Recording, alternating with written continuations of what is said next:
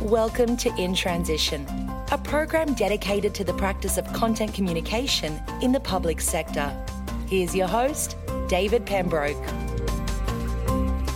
Hello, ladies and gentlemen, and welcome to In Transition, the podcast that examines the practice of content communication in government and the public sector. My name's David Pembroke, and thank you once again for joining me. Today, we will explore what I believe to be one of the most interesting and compelling opportunities for content in government and public sector communication. It really is a central key to how government rebuilds trust, which we all know is in trouble at the moment. And we'll be speaking to Kylie Cochrane, who is the global lead of communications and stakeholder engagement at Aurecon. But more importantly, perhaps, she is also the international chair of the International Association for Public Participation. Kylie's been in the communications business for more than 15 years, having worked in both the private sector and the public sector. In the public sector, in New South Wales government here in Australia, she's worked with Sydney Water, the Transport Construction Authority, the Independent Water Authority Advisory Panel, and as I said, she's now working for Aurecon, which is a transformation, or I think, or a coming together of, of Africon, Connell Wagner, and Ninham Shand. But since 2011, she's been with the IAP2, which is the shortened name for the International Association for Public Participation, um, which is an agency designed to increase public participation. She's been a board member of the Australasian brand uh, since 2015, and then she became, I should say, in 2015, uh, international board member. And she joins me now on the line. Kylie Cochrane, thank you very much for joining me in transition. Thank you, and, and appreciate the the introduction. Uh, just just a couple of things to note. I am going to reveal my age here. That um, I've actually been in this game for more than 25 years. Oh um, dear! It's frightening as I hear myself say it. and uh, for the last year and a half, I've been the international chair of IAP2. So. Um, been around for a while. Very Scary, good. But true. Yeah, but, but, but this must be a, a fascinating time for you, particularly in this role at of IAP2, as governments globally wrestle with this whole trust issue that we know is an issue and we see it every year in the Edelman reports about declining levels of trust, not only in government but other public institutions and private institutions for that matter as well, such as you know other democratic institutions such as the media. So, what is your take from the international chair's position on the importance for government of involving citizens in solving problems? Yeah, I, I, might answer that question in two ways. I'll start, first of all, um, by giving you a bit of a take on um, uh, what I've named the, the social triangle theory. Um, so, every single community around the world, whether they're first world, second world, a tribal community, up until about a decade ago, you could say that they're the structure of their community was divided into, if you like, a triangle. And at the edge of each of these points of the triangle, one point would be political or the political leadership of the day. The second triangle point would be religion or the religious or spiritual institution or practices. And the third point would be community, which most people define as um, friends, family, or, or in geographical terms, where they live. And over the last decade, David, we have seen a huge decline, uh, as you say, a, a, loss of trust in political leadership. And you can point to that in um, any country, any region of the world. There's, there's been a, a loss of political trust. So if you put a big cross through that point of the triangle, you then look at religious institutions, and you know you only have to look at um, census data that comes out in many countries on a regular basis that sh- and, and that shows that although people are not necessarily leaving religion or spiritual practice per se, there is a, a, a cynicism and a, a, loss of trust in religious institutions. Um, so you can put a big cross through that part of the triangle. So what we're left with then is a triangle that equally represented three aspects of our communities, now really communities focus on, or the only thing they have left, is friends and family and place, sense of place.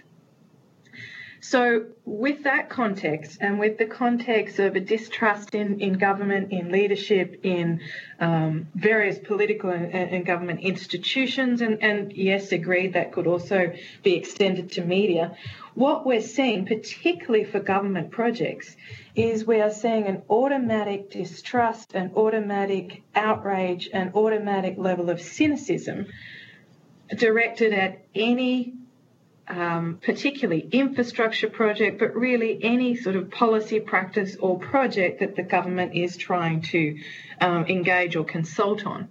And that is because, particularly in terms of the infrastructure projects, um, anything that is likely to change people's sense of belonging, so that sense of belonging to their town or their suburb or their street, uh, is at risk it's under threat. And so the reaction is a threat, that the reaction is a reaction to the threat rather than to what may be, in some cases, a perfectly reasonable um, infrastructure development.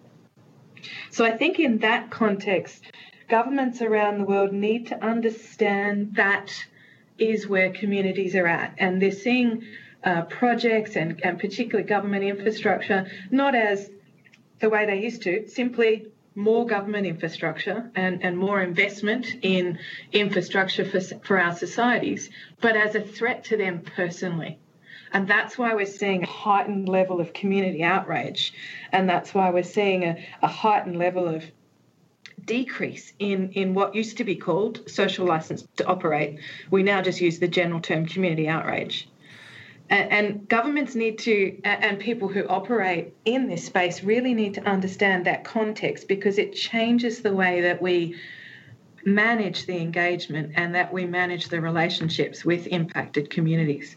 Now, you talk about this, you know, decay uh, occurring over a, a 10 year period.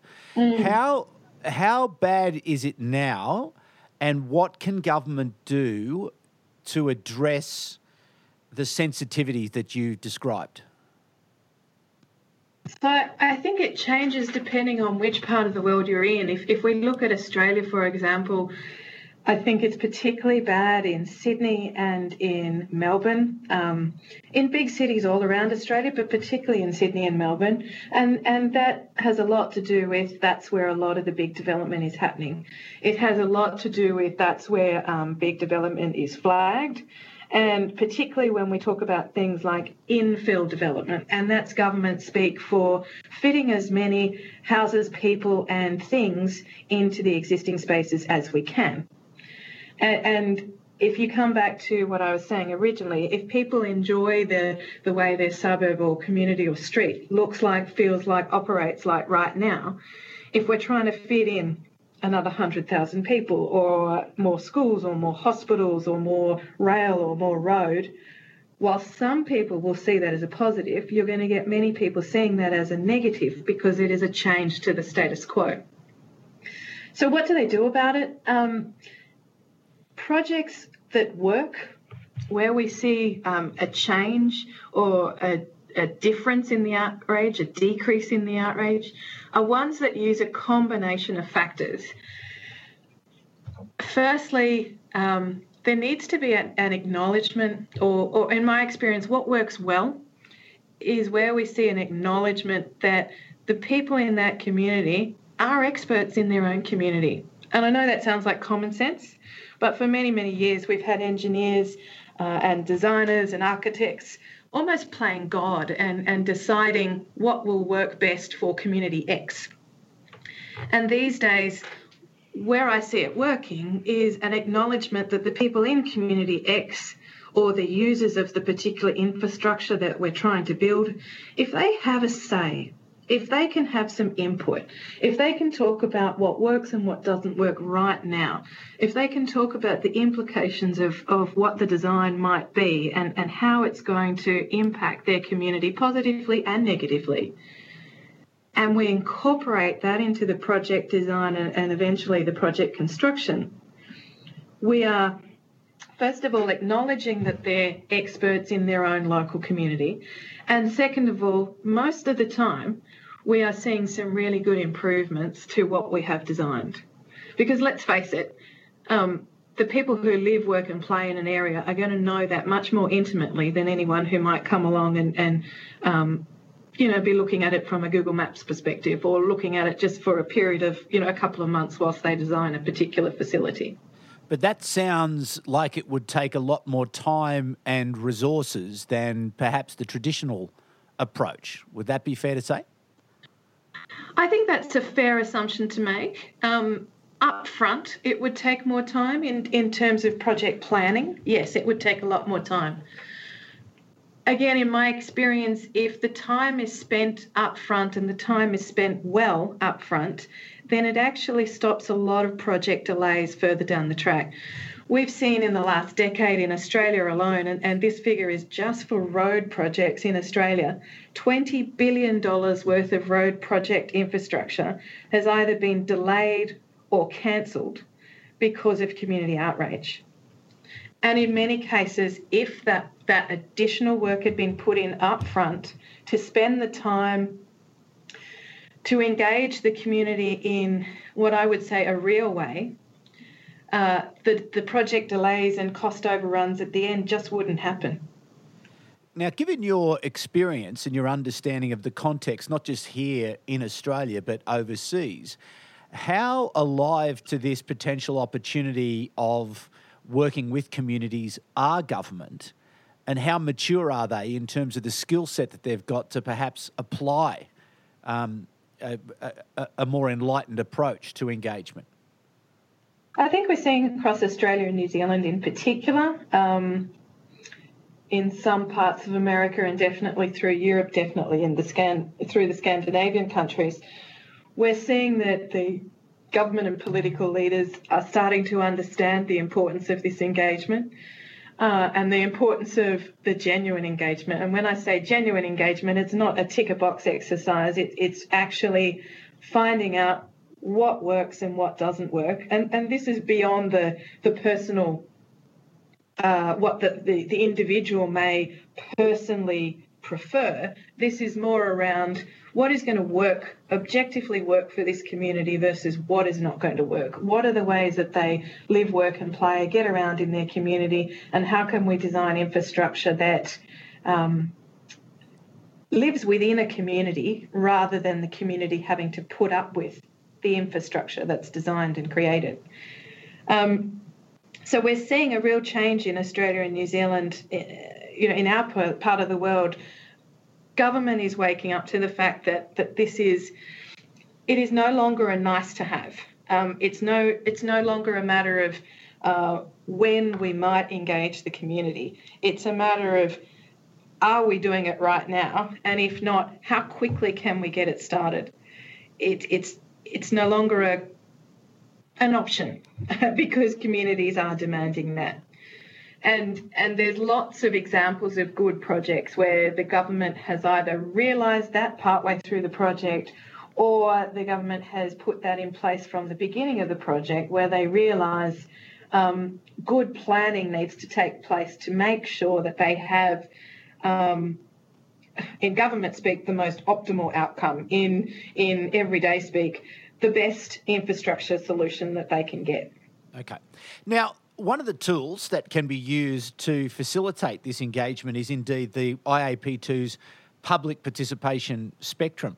I wonder if you might just reflect on what that spectrum is and how people can use that to- uh, that this tool to to get better outcomes. So the spectrum is um, it, it, it's basically a guide to the different levels of engagement um, or the different classifications, if you like, of engagement um, that uh, can be done um, by government or others um, around projects and policies and, and initiatives. Um, there are the different le- there are there are five different levels on there, and they range from inform uh, to consult, involve, collaborate, and empower.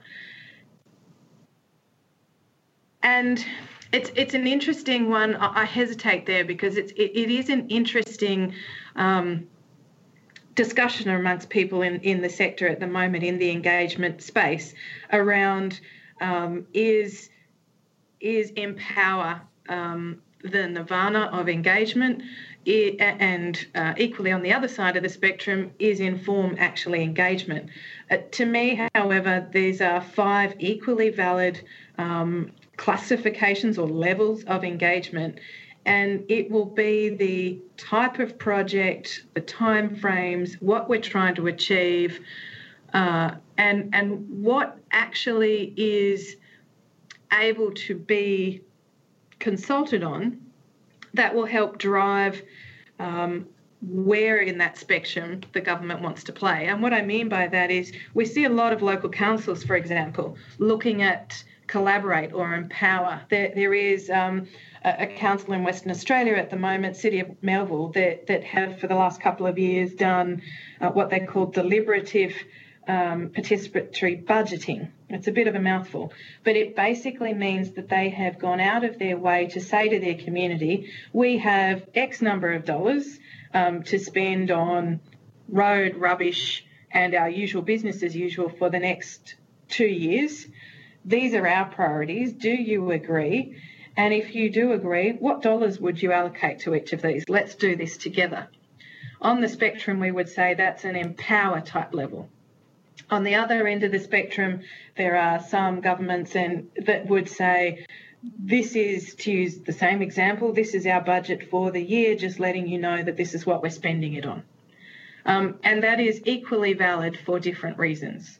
And so the government needs, in, all cases, governments need to work out um, where they can engage, where there is an opportunity to engage, what they're likely to engage on, then work out which level of the spectrum um, they would like to operate at, and then there's a suite of tools that come along with each accordingly. Mm. And that can be a combination of um, the traditional face to face style engagement with the various um, brochureware and, and advertising and, and, different what we call collateral.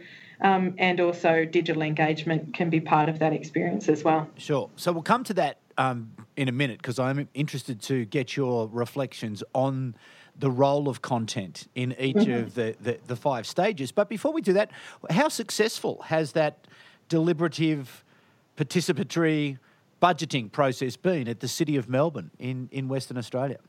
The City of Melville, they um, the first year was a, a, little bit touch and go. I understand it, it um, was a learning experience both for the city and for its residents. Um, but they've been doing it for a couple of years now, and it's a fairly um, well understood and considered process.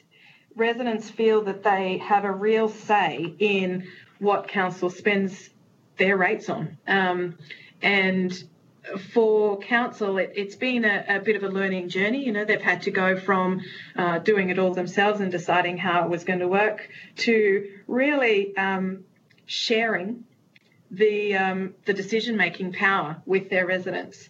So once they made the decision to do that and genuinely went down that journey, they've found that a, a quite a rewarding process because what they are doing now is um, sharing ownership then of those decisions with community.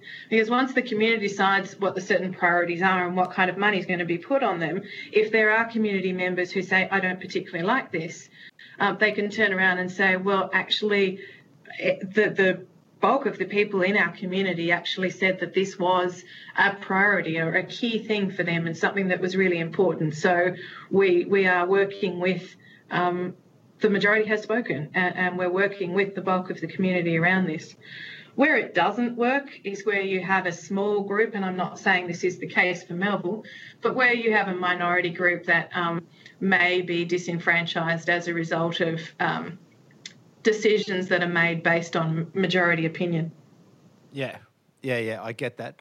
That's interesting, and I think the the maturing of the of the systems and the skills. I know here in Canberra they ran a citizens jury around third party insurance, and I'm not quite sure it was particularly successful in the way that they were able to manage the issue. Because um, I probably shouldn't make too much comments because I don't really didn't follow it that closely, but it looked to me to be a reasonably ineffective process because of the way it was run. But anyway, that's a you know that's an aside. So let's just go going back to um, the role of content and technology to enable this engagement. What are your views on on the role of content and how can people who create and distribute content work with engagement specialists to get better outcomes for the community?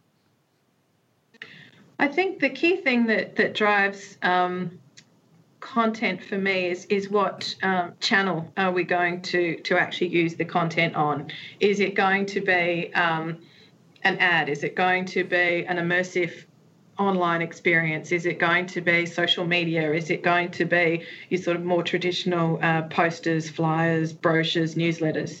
Um, and so for me, the the channel, the choice of channel, uh, really drives the, the content. And for me, what drives the choice of channel is the community or communities that we are working with and their existing choices and the ways that they already um, seek and source and share their information.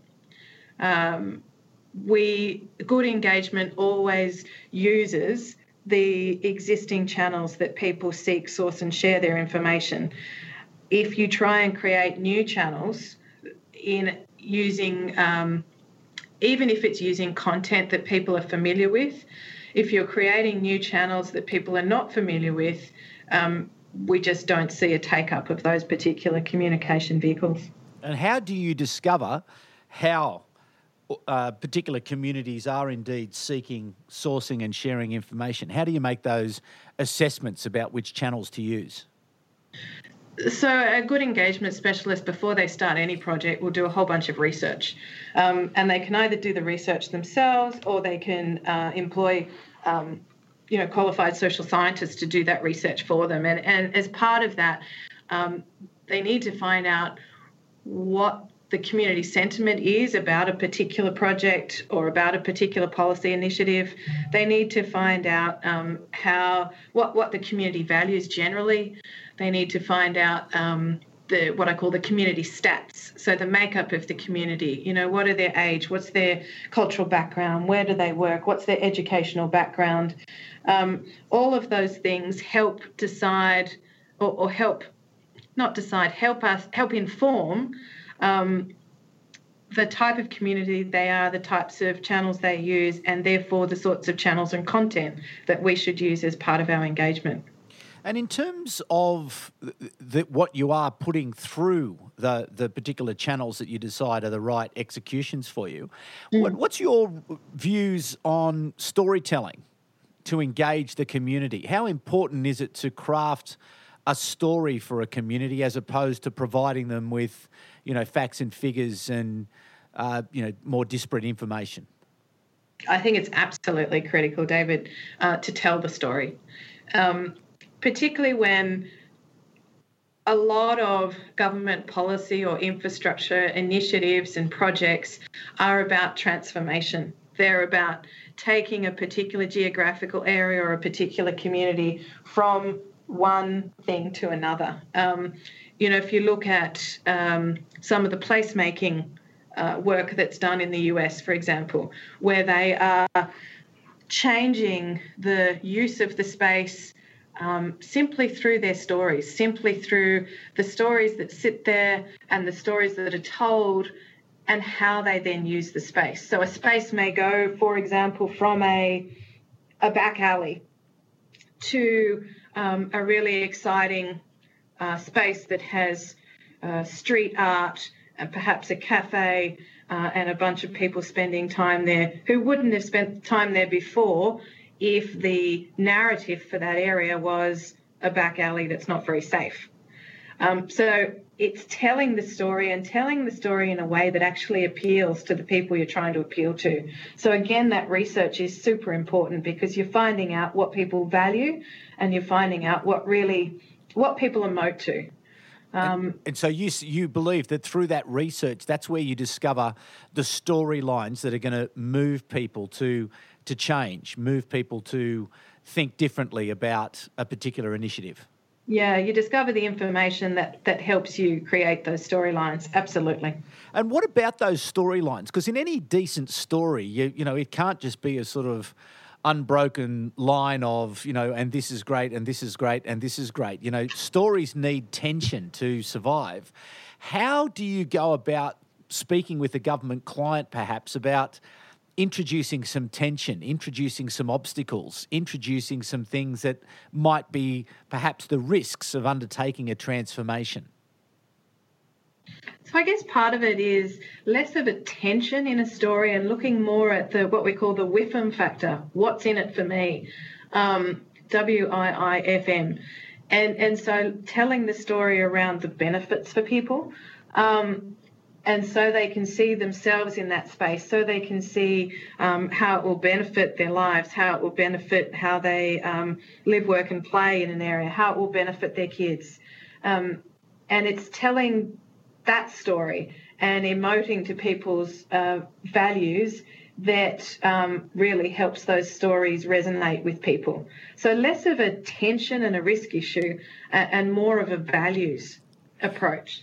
So, in terms of then, once you've got the story straight, the you know the research has guided you towards the story. Um, you've understood the community. You've now got that story. You've understood the channel. How important is it to be consistent, and how often do you need to turn up um, in a community's life so as that they can understand the story? Do you have to be ever present, or is it a, a softer touch? I guess it depends on the particular project or initiative that um, you're telling the story about. If it's a big infrastructure project, for example, and I keep coming that back to that because that is what we're seeing a lot of in in um, Australia and New Zealand in particular at the moment, big infrastructure spend, both planning and construction. Um, there needs to be a regular touch. And the reason why there needs to be a regular touch is because people are bombarded with information from multiple sources every day. Um, and so to cut through the noise, um, we need to be we need to ensure that we are there on a regular enough basis um, for people to hear the story and for people to understand their place in the story and for it therefore to resonate with them. And what about doing it in more than one channel? What's your advice to people on on taking the opportunity to to tell that story with various forms of media in both offline channels and online channels? Yeah, that's absolutely essential. Um, these days, you can never get away with one channel. In fact, I don't think you ever have, but these days, more and more, the last five years or so, um, multiple if you don't do multiple channels you just won't get um, get through you won't get through the noise. Um, in advertising they used to call it cut through um, but it's more than that now. It's it's uh, getting through the noise of everyone else's messages and stories and everything that's going on in someone's life. You know um, I, am a real news junkie and so i like to uh, follow the news on a regular basis but there's some days and some weeks where i can go for long periods of time without checking my phone to see what the latest news is or, or without you know trying to find out what politician has has made a particular announcement. Um, and and so even when I'm interested in that information I can get busy and caught up with other things. So we need to use multiple channels to get through to people who are interested in hearing what we have to say, but also those who are less likely to proactively try and find out about it because they are also impacted by our projects. So multiple channels are essential, and not only are multiple channels essential, but multiple ways of doing it. And what I mean by that is um, a combination of what I call traditional and social and digital engagement channels or tools. Um, the more traditional are things like face to face, are things like meetings, um, not necessarily town hall meetings, because I find there that the loudest voice simply drowns out everyone else. But the the traditional sitting across the kitchen table and just chatting with someone about the impact that a project might have on their lives um, or a small group meeting where people can hear about what's happening, ask questions, and share information, through to um, immersive opportunities where people can have a digital experience wearing, I don't know, 3D glasses and using virtual reality tools. They can uh, walk or, or, or experience or drive or ride through a particular feature um, electronically so they can experience it um, in the uh, digital world before it becomes part of their physical reality. It sounds expensive to put together these sort of comprehensive programs. Is, is it? in the context of a spend for a large infrastructure project, the cost of engagement is so minute. Yeah. Um, so minute. You know, we're, we're talking at most one or two percent of a project budget for the big project budgets. Yeah. But are the project managers, the engineers, seeing the value? Are they understanding that twenty billion dollar figure that you you, uh, you you told us about earlier about you know cost of delays, or is it just seen as you know that's a bit of fluff? That's something on the end that you know we have to do, so let's just get on with it, as opposed to, you know, pouring the concrete or drawing the drawings. Yeah, I'm sitting here smiling and nodding, David. um, the the engineers and project managers who have had uh, a tough experience with community outreach would say to you, this is essential. This is not soft skills. This is the hard stuff. Um, just about any engineer or project manager will tell you that from an engineering perspective, if there is an issue or a problem, throw enough money at it and you can engineer it out. You, you can fix it. But because we're dealing with people and emotion and outrage, there isn't a magic formula. There isn't throw enough money at it and you'll fix it. it it's an intangible world of, of feelings and thinking. And I suspect, um, well, I know a couple of engineers who try and avoid that world because it's just too hard to understand. Um, but there's many out there who who respect it, and we're seeing that group uh, grow bigger and bigger as community outrage happens more and more frequently. So what's what's next in the in the public participation world? You know, what do people need to understand, and and how can we get better at this so governments can become trusted again, can become more respected for the decisions that they make? The latest thing we're seeing uh, in Australia, at least, is what what is called user centered design or human centered design. Um, and, and what fascinates me, David, is, is when you put a particular terminology on it, it, it really appeals to uh, engineers and, and uh, project managers.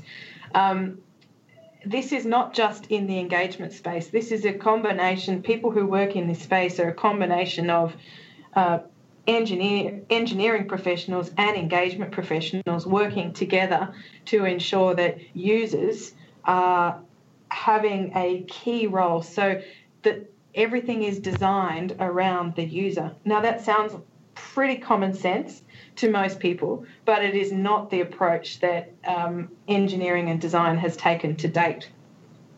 But it will, you think it will become more mainstream as a practice around not only infrastructure projects, but any other sort of, say, policy or program or perhaps even regulation? I I absolutely see it um, becoming the new thing uh, in engagement for any kind of policy initiative or infrastructure program, um, and mainly because of that combination of community outrage, um, the prevalence of, of social media and information being so uh, easily obtained and shared, and um, the growing understanding of the importance of getting this right and some people have some people have people have different understandings of why that's important. For some, it's important because you know the project managers don't want to see a, a blowout in terms of the project schedule or, or cost delays towards the end of the project. We have engineers wanting to get it right because they want to design um, particular infrastructure that's going to work well in communities. And we have community people and engagement people wanting to get it right because um, they feel very strongly about ensuring that whatever is going to come into their community is going to work with what's there right now. Mm. Another topic for another time, perhaps. Another yes. big, long uh, discussion. So, hey, just before I, I let you go, as the global chair of IAP2, what's your what's your goal there? What's your mission? What are you hoping to achieve? So that's that's a big question. Um, we're we're looking at a whole range of things at the moment, but one of the key things we're working on is looking at um, democratizing engagement. And what I mean by that is we're working with the UN on um, in a number of the Southeast Asian countries and, and looking at how we can use engagement um, to enable countries and communities to have greater say in how their countries are being run.